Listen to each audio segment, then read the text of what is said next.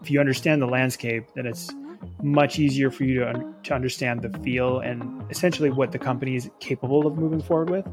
On top of that, there are a number of metrics that you can use to kind of measure the possibility of success in that market.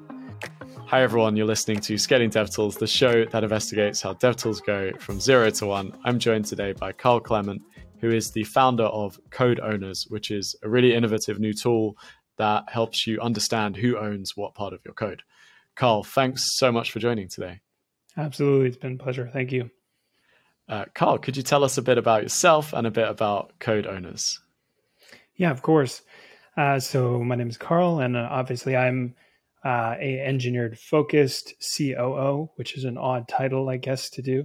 Uh, but my background is actually in commerce, and I taught myself how to engineer when I was about 14, and kind of focused on that. Ended up really, really loving the world of engineering, and uh, started building products. And basically came to this point where I met my co-founders. We've worked together for quite some time uh, we also worked in venture capital for a while. Uh, from venture capital, moved on to building a consulting firm, and then brought us today to, which is uh, we've built a number of products, but one considering called Codex, which we've raised capital for, uh, and now we built another product called Code Owners. Amazing. And could you tell us a bit about Code Owners? Yeah, of course. Uh, Code Owners is essentially a platform that allows you to map the knowledge of your engineering on top of your engineering team. Now, I guess that sounds a little bit um, eccentric, but the point here is to understand the ownership and the knowledge across your code base uh, when it comes to who's contributing and who's uh, developed the code. Really, really cool. Um, and could you give us like some examples of like how this kind of helps uh, teams that use code owners? Yeah, absolutely. So the the goal here is to get a an observable view of what the actual ownership is of your uh, engineering organization. So by installing the tool, you can understand who's contributed to the code base at what percentages and also kind of see the distribution. Um, a good example of an output of that is uh, a code owner's file that you'd find in a GitHub repo. Basically, you can have a sense of responsibility over a section of code. Could be within a repository or across a system, uh, could be anywhere, even a service catalog. But essentially, the ownership is a level of responsibility of an engineer or an engineering team uh, that can properly manage that piece. Yeah, that makes sense. And I've never worked in like a big engineering organization, but I imagine there are times when people get woken up by their beeper and then they've got to find like everything's not working and they've got to find the person to wake up and fix it or yeah yeah many teams will have incidents happen you know 60 to 60 to 100 incidents a week. And then some of them will have you know 60 to 100 in a month or depends on varying degrees but typically they'll use some sort of incident management tool uh, to ping some on-call rotations to be able to find the right person. And you know our goal is to really clarify that really find the exact person that has both the level of responsibility but also the best understanding the best knowledge of the code.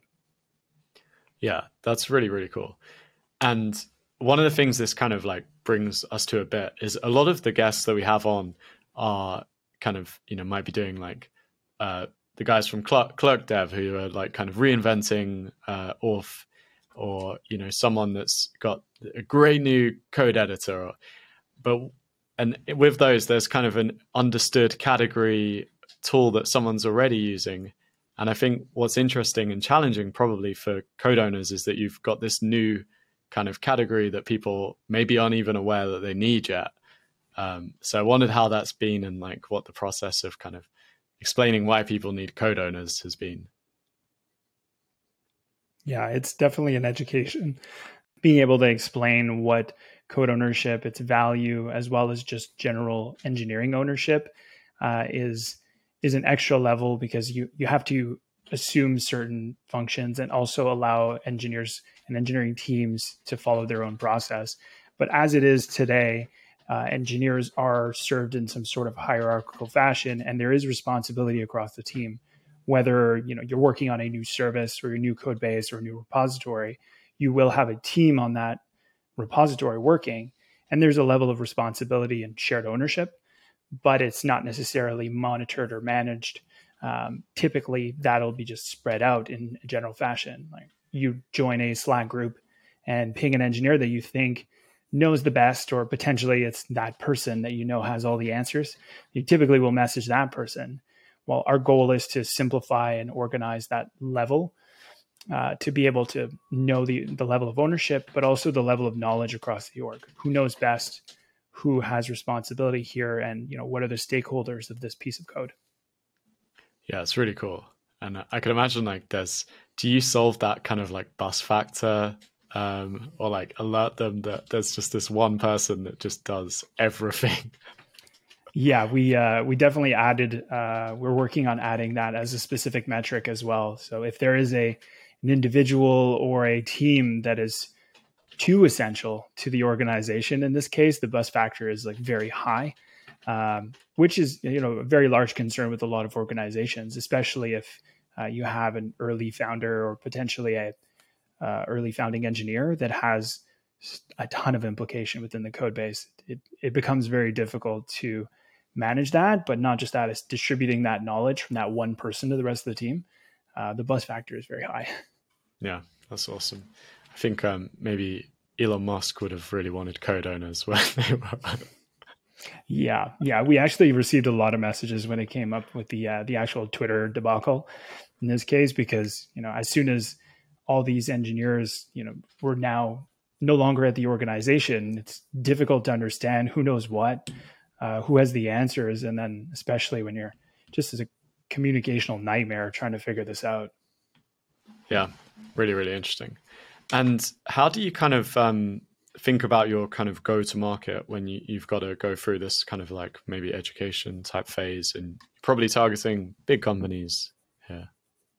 Yeah, the the go to market is really exciting to be honest because there is a natural kind of sandwich effect that happens, which is the product led growth motion is trying to create a valuable tool to allow the engineers to essentially do their job better, right? Allow them to have an easier time to complete what they need to complete in a day. But at the same time, the value prop really goes towards a top down type motion where you have to communicate with a large organization the value that they will receive in order to implement this type of ownership and responsibility across the org. So that value is then provided to a higher up group, which is maybe a VP of engineering, potentially engineering managers, uh, even CTOs.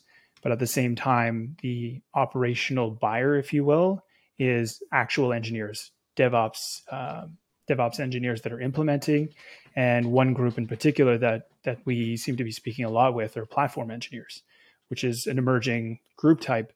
But in this case, platform engineers are typically responsible of implementing services exactly like this to allow their engineering teams to just be able to, you know, handle all their workload as easily as possible. Interesting. Yeah. And so you are finding that there are people that are doing this on a, you know, regular repeating Absolutely. basis. Yeah. Yeah. There's um, quite a few people. It, it revolves, it changes quite a bit, but there's certain cases where it could be a staff engineer or it could be a DevOps engineer or a platform engineer. But in this case, they'd be implementing tools specifically to enable the rest of their team. Uh, these people are thinking about this on a daily basis. It may not necessarily be code ownership, might not necessarily be service ownership, uh, but they're definitely thinking of service catalogs and how do they organize everything together. It's really just a big, intricate puzzle uh, to organize an engineering team to be as efficient as possible. Interesting. And then when you kind of have identified um, platform engineers as being people that are really thinking about this, how do you find the platform engineers are thinking about it and how do you reach them? Great question. There's a number of places you can find platform engineers, but in general, is joining the community and really just having conversations with people in the right place. Uh, there is a number of Slack channels with platform engineers. There's also groups online. You can find them on Reddit. Uh, there's also just you know the general top-down type behavior, which you can you know find uh, people by prospecting directly into like LinkedIn or other tooling and find people with the, either the position of platform engineer or organizations that are hiring in platform engineering. Uh, that's quite interesting because it shows uh, a willingness to not necessarily invest, but a willingness to adopt different technologies in order to make their engineering team better. Uh, a good example of that is organizations organizations that want to shift left uh, with you know some of their their tooling, or they want to um, essentially just improve developer experience as a whole. And uh, those organizations are typically more than likely to have a platform engineer or a DevOps engineer that's willing to install tools to make their team more efficient.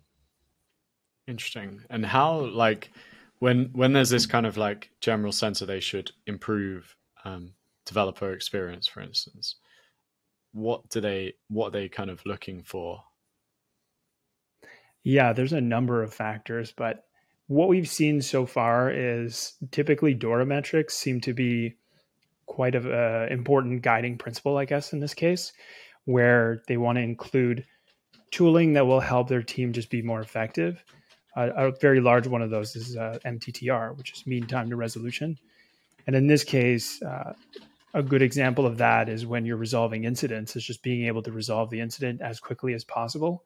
Now, if developer tooling such as um, either you know incident response management or even like code owners, for example, to help you resolve the incident faster, that is an important metric to be able to work your way back and understand whether or not those tools are important. So to a to a manager or say a CTO or um, or VP of engineering, that number or that metric allows them to really identify the return on investment when you're trying to communicate the value of your tool. That's where the value is tied. Interesting. So is that how quickly they resolve and show that you're a part of that, um, essentially? And you mentioned Dora. Could you explain what Dora is? Yeah, without going too far into detail, uh, Dora metrics is a set of metrics that involves the developer. So if you were to, I definitely recommend going down the rabbit hole of Googling this. Uh, but Google also has a great explainer about the different uh, Dora metrics. And typically there would essentially it's uh, developer efficiency. So you have a, a, number of metrics there that allow you to kind of measure how well your organization is doing. Uh, google also has benchmarks for their engineering team to give you an idea and you can have, kind of have comparables. Uh, it's different for every organization obviously because a larger org with more pods more engineers it kind of gets messy which is why you know in implementing these developer experience based tools will help you just kind of monitor that and get a little closer to um, a stable benchmark, at least whatever the market is doing. Yeah, that's interesting. And because I I've always thought about like how do I know if a developer team is doing a good job? And in my I always worked in startups, and I never came up with any or heard of any like metric that I felt would have really encapsulated that we were doing a good job. Um, and I wonder if like when you look at these kind of metrics and stuff, is it something that you're like kind of keen to go along with and, and focus in on, or is it like, you know, you at the point of like, well, there are other things. Like, how are you kind of thinking about that? Yeah, that's an interesting problem. I think from an organization to organization, it's very different because a benchmark could be great when you're comparing, say, an enterprise to an enterprise in the same vertical or the same market. Uh, in this case, it's very different. If your product is entirely engineering focused and the output of your product is, you know, top notch, it's also the most important factor. That is it plays a very big part. So your Dora metrics are a lot more important. Meanwhile, if you have a product that's doing quite well and maybe developer pace is a little slower and your velocity is slower, that doesn't necessarily mean it's a bad team or a you know bad um, like for example if your mean time to resolution is lower but you don't seem to have as many incidents and they're less critical that doesn't seem to matter quite as much. So it really depends on the business. It depends on you know the product that you're selling but uh, some organizations are definitely more focused on Dora metrics just to as a good measure but i think the benchmark realistically your goal should just be to improve right? Whatever metric that is, just improve your numbers as you go, as you implement new tooling. If it's going down, or I guess down is a generalized statement, but if it's getting worse, um, that's definitely not a good thing. Yeah, that makes sense. Um, it's an interesting area. There's not. Uh, I, I think you might be one of the first that we've had that's very like kind of driven by this like improving developer experience. And one of the um, tools that we spoke with offline is Backstage and how you've been kind of like looking at the Backstage community. And uh, yeah, Backstage is relatively new to me. So I'm kind of curious about like what Backstage is and how you've been kind of like working with that initiative from a lot of companies. Yeah, Backstage is quite interesting because its grand purpose to implementation is essentially improving developer experience. But there are a number of factors that it, it does improve once you've fully adopted the technology. And, and, Backstage itself is an open source library from Spotify, uh, essentially allowing you to create a developer hub, if you will. Um, you can use it for a number of things, but essentially the goal of it is just to gather all the engineering knowledge in like one place so that could be documentation. That could also be, you know, separating your organization or your your code into services and different pieces, and it really maps things out to for you to understand um, what's involved in the software. Right? If you have a big software company, you have a lot of moving pieces, a lot of services. You have infrastructure as well that's laid on top of that. It's very difficult to manage and to understand you know where everything is and this kind of centralizes everything it is very customizable as well which is you know allows you to pipe in any other information you have there including ourselves we've we have built a plugin to implement code owners data directly into backstage because some of that ownership information is important to you know the group but you can essentially pipe in whatever information you want into backstage just to improve that experience yeah, it's a, and it's a really kind of smart strategy, I think, to like be uh, kind of joining like an existing like trend movement and and kind of making that better as well. And how how have you kind of used Backstage's growth as like a driver for yourselves? Well, it's been an interesting conversation with some companies. Uh, Backstage implementation is essentially a signal that a company is willing to invest in the organization, but the developer experience as a whole, uh, which is great because for us, it gives us a signal that there is some general understanding as well for the tooling rather than your run the mill engineering team that just, you know, write code, ship code, write code, ship code. There's a lot of moving pieces, and the larger your company grows, especially mid market or enterprise companies, there's the engineering team is vast, massive companies that have different groups and pods and different verticals uh, within an organization. And it's almost impossible to understand the full spectrum. That's why, in, in theory, if you're implementing Backstage, you have an understanding that you know things need to be optimized, things need to be organized, um, and there's a level of responsibility across the org, which really helped us understand that someone who is implementing Backstage is also curious about ownership, curious about team responsibility. And it kind of goes hand in hand in this case. Yeah. Yeah. There's a really, really smart way to like think of like visible ways that you could determine the mindset, which is often very hard to kind of understand of different companies. Mm, absolutely. And that's where the, the product led growth type motion typically happens, especially for mid marketed enterprise. You have to work with existing tooling that is familiar to the group, right? If if an engineer is familiar with the tool, it then helps them understand. There might be a bit of cognitive bias there, but it's just a little bit of familiarity makes it feel a lot more palatable. Yeah, one hundred percent. Like none of us want to do anything different, right? Unless we're dragged kicking and screaming, or or it's so good that we just have to do something new. Mm-hmm. Mm-hmm. Yeah, it's uh, that's really that's a really good approach. And Karl, you mentioned uh, briefly that you had like a kind of a VC um, stint before uh, code owners, um, as well as running your own business and stuff. Um, could you tell us a bit about like what you've brought um, from being on that side of the table to uh, to now founding your own thing? Absolutely, I think that the interesting piece with uh, my experience with venture capital is that many organizations, typically when you're building a product and you're putting it into market, you're always thinking of a scratch your own itch type behavior, or potentially it's just found you found opportunity within a specific company, or you know, it could just be a eureka moment where you've noticed a gap or some sort of opportunity in market. And the venture capital side essentially teaches you to understand the global system around it more so than the actual execution, of the product. Uh, now, when you're doing venture investing, the interesting thing is there are a number of factors that make you make that decision and move forward. But one of them is understanding the landscape.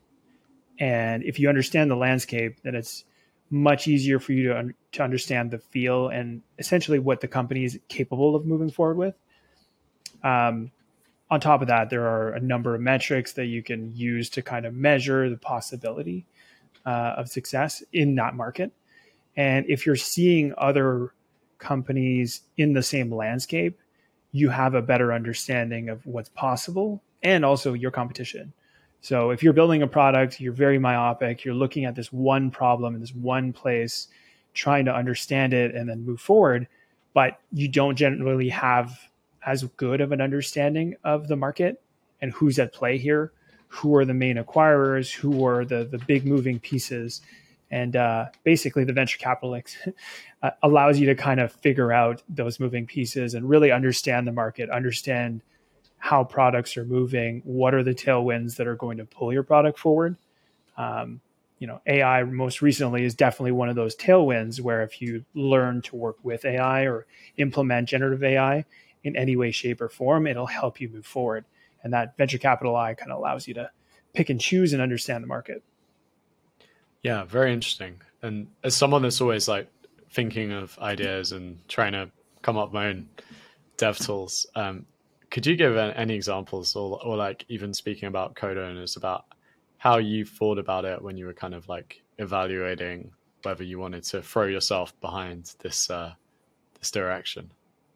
Absolutely. Our original product was uh, was Codex, which allowed you know to, to document as you code, which was an interesting piece and it's a necessary piece. But that's when we started to see opportunities in other places where code ownership and code responsibility was the root cause. And then at that point, we were able to identify different people working in the same observability space.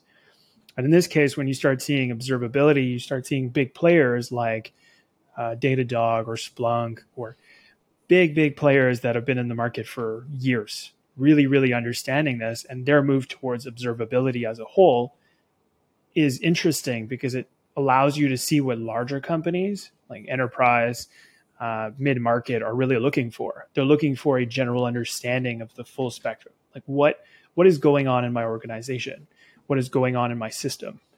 And that was an interesting piece because from a code ownership standpoint, we saw an opportunity, but also a need for a sense of responsibility and a sense of ownership and understanding of what your engineer, engineering team is building.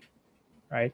Again, with, you know, same thing with tailwinds for AI, for example, there's a lot of things we weren't able to do in the past. You couldn't necessarily look at a code base and understand exactly how it was built without going through every little git commit and really understanding like, okay, this person added this, they added this code here and here and here, which gave us this big product. But now with certain technologies, we could figure out a lot of things. You work your way back and understand the history, understand the observability of your system. Mm, interesting. So it's like you're kind of the that like the production side of things, like external face, like their Datadog and stuff is showing you how it's running and like that errors and stuff like that, and you're more like how how is it built, who built it, sort of. Yeah, it, it essentially validates your market position, if you will. And it validates the direction. In this case, a lot of large players are going into this space, and it allows you to understand that okay, if they're going to this space, then that means that there's importance here, and my solution in particular solves a pain point in this space right? If you were building a particular product in a space that no one is, there is a chance that it works out, but you are also reducing your odds of understanding, uh, especially from a B2B standpoint. If you're selling a consumer product and it's just a wow effect, you know, no one's ever heard of it before, But you go and you build this, present it to the market, everyone loves it because it's just the coolest thing since sliced bread. That's a different perspective than from a B2B standpoint. B2B, it has to map directly to something they are currently doing or they need to do in order for you to have a valuable product. If they aren't doing it or they don't intend to do it, then there's no value tied to it. And it's very difficult for them to calculate the ROI on a product. Yeah, I think it's a really, really important point. Um, yeah. Mm. Is there like um, direct competitors and stuff for code owners? I don't want to speak too quickly, but not right now. Yeah. Um, the interesting thing is, the, I'd say the most direct competitor is just an engineering organization with proper organization. Uh, yeah. If you have a proper, you know, hierarchical pattern, you can understand your company. Small pods can communicate effectively together and really, you know, keep moving. But the realistic situation here is that that's that that's impossible to maintain. You can if you have a really small org, if you're in the same room. You know, like even our on our team uh, as we grow, we're having difficulties understanding who did what, who's responsible for what, who knows what. Yeah, yeah, one hundred percent. That's uh, I think that's the challenge of a lot of dev tools anyway. If, even even in Auth, right? I think everyone's the the main competitor is just people doing it themselves. Um, mm-hmm. Yeah, uh, Karl, I think we're coming to the end of the time. So I wondered if you've got any kind of key takeaways that you would advise either yourself a few years ago or someone else uh, who's maybe doing something slightly different to you. Absolutely. My biggest biggest recommendation for anyone is to not necessarily focus on the distribution portion of the method you're getting to market, but my biggest advice would be to focus on your ICP that group, that person that you're trying to go and talk to, really make sure to spend the most time that you can in discovery with those people. Uh, because really understanding their needs and what they're willing to work with and what are their pain points really matter right? You might be the entire time you might be talking to say a site reliability engineer and you think that this person is the right person for the problem but this person never really resonates with the problem. And then you go and speak to a different person, say a platform engineer in our case, and then it's, per- it's a perfect match, right? There are some situations where you need to understand the person you're selling to, both whether that's um, an operational buyer or it could potentially be just like an economic buyer, so someone who's willing to willing to write the check, uh, you know, hand over the credit card. But you have to understand those people in order to best fit the the value, right? You have to be fixing a problem if you want someone to pay for it. Great, thank you, Karl. Um, and if people want to learn more about code owners or about Karl, where can they learn more? Uh, definitely check out codeowners.com. Um, we're building the platform. It's working. We're changing it constantly. So please do check in. And my, you can check out my personal Twitter. It's uh, K A R L C L E M E N T, Karl Clement. Um, really appreciate it. Amazing. Thanks, Karl, and thanks for joining us. And uh, thanks everyone for listening. Okay, I think I thanked you twice there, Karl. But thank you, thank you, thank you, and thanks everyone for listening. We'll see you again soon. Bye. Thank you, Jack.